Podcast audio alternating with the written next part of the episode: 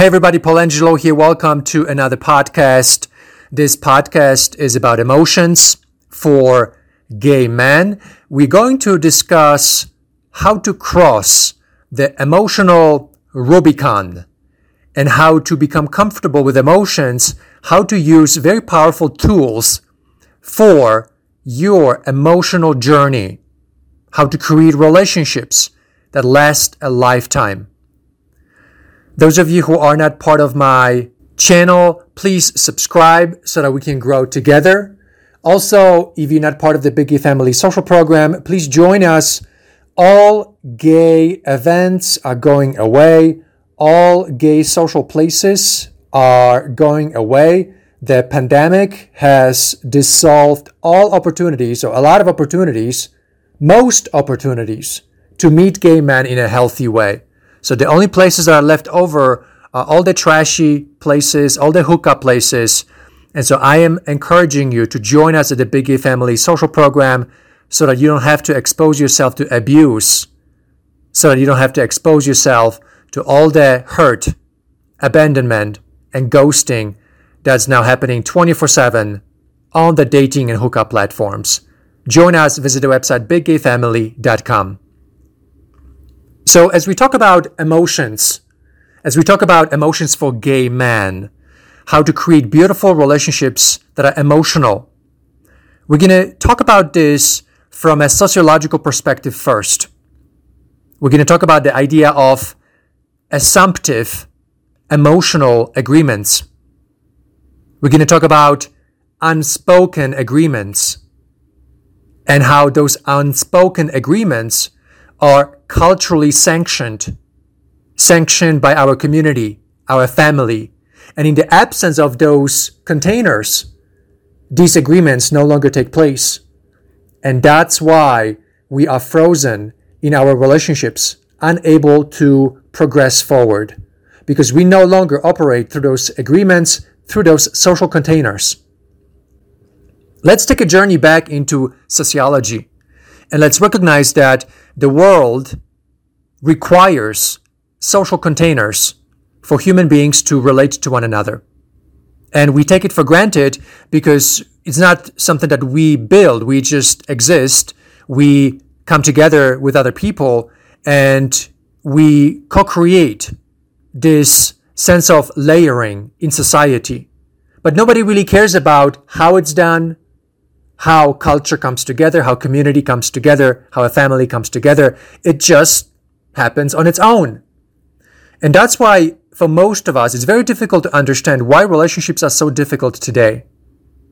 And they're so difficult because the layering of all these forces, all these cultural containers, they are the ones that make relationships happen. That if you step outside of the container of a healthy culture, or healthy community, or healthy family, it's impossible for you to create relationships because the unspoken agreements for how those relationships come together, they are no longer affecting you, affecting him. As a result, there's too much randomness, too much ambiguity, too much blurriness, and nothing is possible. And what happens is anarchy. What happens is chaos. And remember, all the rules about how relationships happen, all the behaviors about how they're supposed to be created, they have to be taught. Those behaviors are not inside you. They're not inside me. Those behaviors have to be taught from younger age. And every generation teaches the next generation how to produce relationships, how to fall in love, how to create that human connection that lasts a lifetime. So we have a lot of assumptions that those behaviors are inside everybody and they just need to be awakened when someone shows up who is attractive.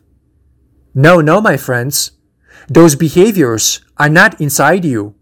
They're not inside me. These behaviors have to be taught from scratch by the culture, by the community, and by the family. If they're not taught, relationships simply will not take place because they are too complicated. Human beings are so complicated that for two human beings to come together, we need those forces of the community, culture, and family that produces the learning of the behaviors that ultimately create those relationships. But we're going to focus here on the emotional aspect of this process and how those unspoken agreements that are typically taught by a community or a family or a culture, how those unspoken agreements play an important part in our interactions. I'll give you a perfect example. Traditionally, with a heterosexual process, this would look like this. A man meets a girl, they go out to the movies, then they go to dinner, and then he drops her off. He says goodbye at the doorstep and then drives away. That's an agreement. It's a cultural, unspoken agreement about how a man meets a girl. And we have thousands of these agreements. And we call them unspoken agreements because they're just there. They're just there in this vibrational consciousness. Everybody assumes that this is just how it is. Some psychologists refer to this as the unconscious collective. It's this collective agreement about all kinds of things, thousands of things, maybe even hundreds of thousands of things, that you don't have to write it down on a piece of paper anymore because you grew up around those conclusions, those agreements. You watched your parents follow them. You heard about it in conversations at the dinner table, at the fireplace, as you were younger, as you were a teenager, as you were in your 20s. Eventually, you kind of absorbed those agreements. And now you just act it out naturally. But you see, all those agreements are going away now. All those conclusions, all those unconscious assumptions, the entire unconscious collective is now going away. And that's why in the near future, all relationships will be impossible for everyone. Because to produce those relationships, we need an entire generational influence across the span of 10, 20, 30, 40 years to produce all these steps, all these agreements, all this unconscious layering that then influences us, causes us to behave in a certain way. Now, in the gay world, we are underpowered in this area because we did not have the equivalency of what heterosexual world had over thousands of years of the production of this unconscious collective. So we kind of borrowed from heterosexuals into the gay world, and we've tried to make the gay world similar to heterosexuals. That's why we call this the heterosexual normative aspects of the gay life, where we borrow from them. But now, as we explore the emotional aspect of relationships, we have to remember that the gay world never developed those unconscious processes. Everything has been about sex. So in our world, we don't have even those unspoken agreements about how a man goes on a date, what he's supposed to do, how he's supposed to do it, at which moment does he say, I love you, when does the emotion come into place. We don't have that infrastructure. We don't have that ecology, we can call this. We don't have that emotional ecology that straight people have had for thousands of years. Because in the gay world, it's all about sex. Not because it is about sex, but because there's a lot of trauma that causes gay men to not embrace emotion because it's too difficult, too complex. And we don't have those agreements that produce that emotional bridge. So everything is reverted to the instantaneous connection based on sex. So the all or nothing, right now or never, that comes from trauma. The squeeze of consciousness into the lowest common denominator. That trauma happens because we are disconnected from parents, we are disconnected from support systems. We have this trauma that is like a rapture of the soul, related to the fact that we are mostly alone. When we are alone, it's a trauma. Human being is not supposed to exist by himself. Nobody should live a lonely life. A lonely life is a life of trauma. And when there is trauma, there is no emotion anymore. In a world of trauma, there is only sex. Now, this is something I decided to throw into this discussion. This relates to this emotional aspect of creating relationships, because not only we don't have those agreements and we don't have the unconscious collective, but on top of all of that, we have a lot of trauma that makes emotions impossible to create. So let's now talk about solutions to all of this, because there are solutions. I want to be positive, even though I'm predicting that relationships are going to cease to exist for most people. Relationships are going to be so difficult, so impossible, so nerve-wracking, so frustrating, that people are going to start giving up on all aspects of relationships because of the absence of that unconscious collective, all the norms, all the rules, all the principles that typically is supposed to be given to us by our previous generations and by the culture, the community, and the family. So none of that exists. We've got the trauma now. And so relationships are literally impossible for most people.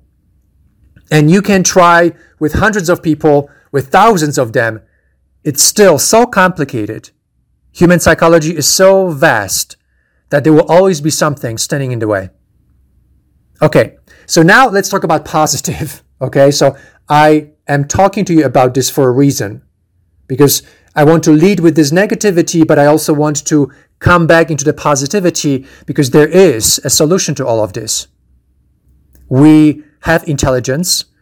We are intellectually powerful beings, and we, I mean gay men, we're not stupid. You are not stupid, and I'm not stupid either. So now that we understand all these tragic parts about the gay culture and what we are dealing with, now let's talk about the solutions. So the solution is, first, we need to bring back those norms, and we need to bring back those agreements. We need to reconstruct that unconscious collective. And the way we reconstruct it is by forcing these agreements into our interactions. Now, you might not like the fact that this has to be forced, but I don't see any other way. I don't see any other way of creating something that should happen naturally in a situation where it will never happen naturally. So what we're talking about here is something will never take place organically. And yet at the same time, when we bring those agreements, most people are not going to like them because they're going to seem like they're forced. And the only reason that they may seem that they are forced is because we are so far from the best practices. We are so far from the proper ways of interacting with each other that that's why this will seem like it's forced. But unfortunately, there is no better way to do this. And so what we're talking about here is agreements in the form of social contracts, these micro agreements that are going to be appearing at different stages of the connection process, of the interaction process. So think about it this way, that relationships, they are created out of agreements and containers. Okay, remember this, agreements and containers. Agreements are baby steps towards clarity about why we are here, what's the process of dating, what are you supposed to do now, what are you supposed to do next, what are you supposed to do after that, until you receive that experience of a solid connection, and then you can take it into commitment and then marriage. There are 6 stages of all human relationships, gay or straight. And so if we introduce these micro agreements, say 3 agreements for the first stage, 3 agreements for the second stage, 3 agreements for the third stage, even though it may seem like it's a lot, it's not a lot. And it saves you a tremendous amount of time, saves you a tremendous amount of headaches, because you are agreeing to things up front, predicting the challenges in those stages and avoiding them by bringing clarity and bringing strategic intent to the process of coming together. I'm sharing this with you because this is what we are implementing in the Big Gay Family Social Program right now. All the social contracts, like the Continuity Social Contract, where you agree to the presence of a third party that will be helping you make the decision whether to continue with somebody or not, as opposed to you acting out your self-sabotaging patterns, acting out your fear of intimacy. There's now a third person that's objective that will hear you out, will hear the other person out, and will make a recommendation about whether to continue or not. In most cases, the recommendation will be to continue to resolve the conflict. So this one agreement, one social contract that takes 3 minutes to do is going to solve massive, massive problems that typically would lead to a breakup, would lead to walk away, abandonment, and rejection. Another social contract is the Red Zone Social Contract that helps people clarify the behaviors that create trauma, abandonment, ambivalence, disrespect, rejection, behaviors that come from the ego, like the behaviors that are about seeking power. So someone in the situation wants to win rather than solve a conflict, or controlling tendencies. Someone wants to control somebody and dictate the terms of engagement as opposed to using best practices.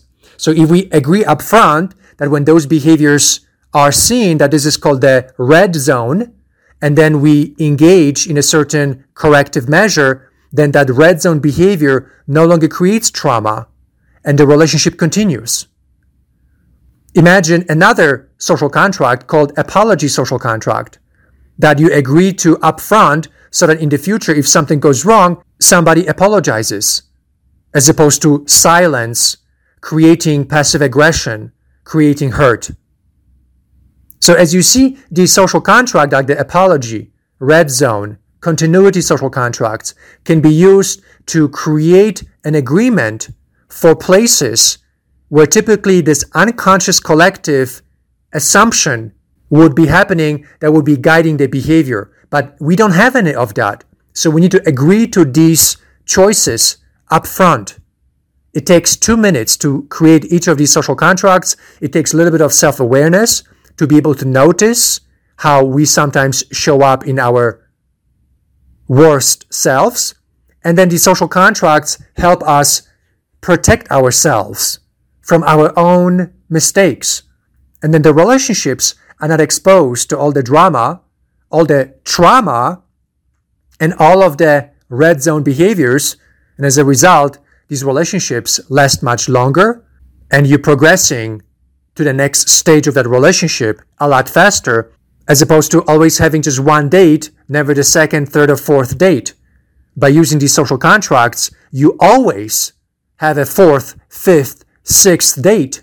Just imagine the possibilities that are available when you have the chance to actually get to know other human beings. Now imagine after that sixth date, there are other social contracts that may be even spiritual social contracts, like the Golden Circle Social Contract, which is an agreement that you're going to be there for each other forever. Now, obviously, this will be at the later stages of the relationship process when you have commitment, when you have marriage. You agree to this Golden Circle Social Contract. Golden, meaning that it's made out of gold, kind of like a wedding ring. So this spiritual contract is about souls coming together forever, and that nothing can break it apart. So we can experiment with a variety of social contracts. I created 10 social contracts for the Big Gay Family Social Program, and at different stages of the relationship creation process, you activate these social contracts, and then you are flowing through the process, kind of like a boat floating on the river. And you are not scared anymore. There's no fear anymore. There is no ambiguity. There's no blurriness. There is no absence of that unconscious collective. And instead, there is an agreement. There is clarity. There is direction about what's happening with this person, what's happening with this relationship. There's intention, and there's spirituality, and there's emotion. So as an example, an emotional social contract would be the commitment social contract or monogamy social contract, where you agree that for a certain duration of time, you're going to abide by these kind of rules. And there are 3 or 4 rules that are part of the monogamy or commitment social contract, and you agree to it up front. And this is, my friends, how you come close to that vibration of what those agreements represent. Because it's not just a logical agreement when you talk about those agreements with each other. When you actually put your name down with the signature on this agreement, you receive a vibrational something. You receive some kind of energetic something that will cause you to feel something. And this is, my friends, how we cross this emotional Rubicon to the other person's heart. Through all of these social contracts, these micro agreements that are the guiding steps towards emotional awakening for you and then emotional awakening for him. And then you come together and experience the most beautiful relationships in your life. Even though I stand by my earlier statements when I said that I believe human relationships will be unavailable to most people, I still stand by that. And at the same time, I believe that there will be a group of people for whom relationships will be the best relationships that they've ever had when they use these tools in a private social program like ours. Because you can't make this happen in a public domain anymore. You can't make this happen in the absence of a social container. So the Big Gay Family Social Program is the social container that facilitates all these steps, that makes all of these social contracts possible by implementing them, by allowing people to actually create these social contracts and putting the signature down and seeing it and sharing it with each other. So we need the infrastructure to make all of this possible. We need a support system to allow people to talk about these topics intelligently. And we need a third party facilitation so that people can ask a third objective party for advice, for support at moments that matter. So I believe that there will be these two extreme places in our world in the future. One extreme place of a lot of suffering, a lot of struggle, impossibility to create even the most general relationship, like somebody you go hiking with or somebody you go working out with. Even those relationships will be impossible. And then on the other extreme, we're going to see total flourishing of the most beautiful relationships you could ever imagine, because people are going to be in these private places, separated from all of that suffering, and instead connected to the most innovative tools that produce relationships that are even better relationships than they've ever had in their lives. And so those two extreme worlds are going to be worlds of the future. One world filled with suffering, filled with loneliness, filled with struggle, and the other world filled with the richest, most beautiful relationships you could ever imagine, where people use these tools that empower them, that take them to the next level in their lives, in their love lives, with their friendships, with their relationships, with their spirituality, and everything else that's happening in their lives. So my friends, we are at a very unique moment in history of humanity, where the places that we used to take for granted for social purposes, they're going away. They are dismantled. Whether intentional or not, that's a different topic for a different discussion, but they're all going away. But luckily, we have other places that are being born, that are being recreated from scratch in this challenging environment. And those places have the tools that fit into this challenging environment, that provide a solution to this challenging environment that we all in today. All the frustrations about dating, about sex, about relatedness.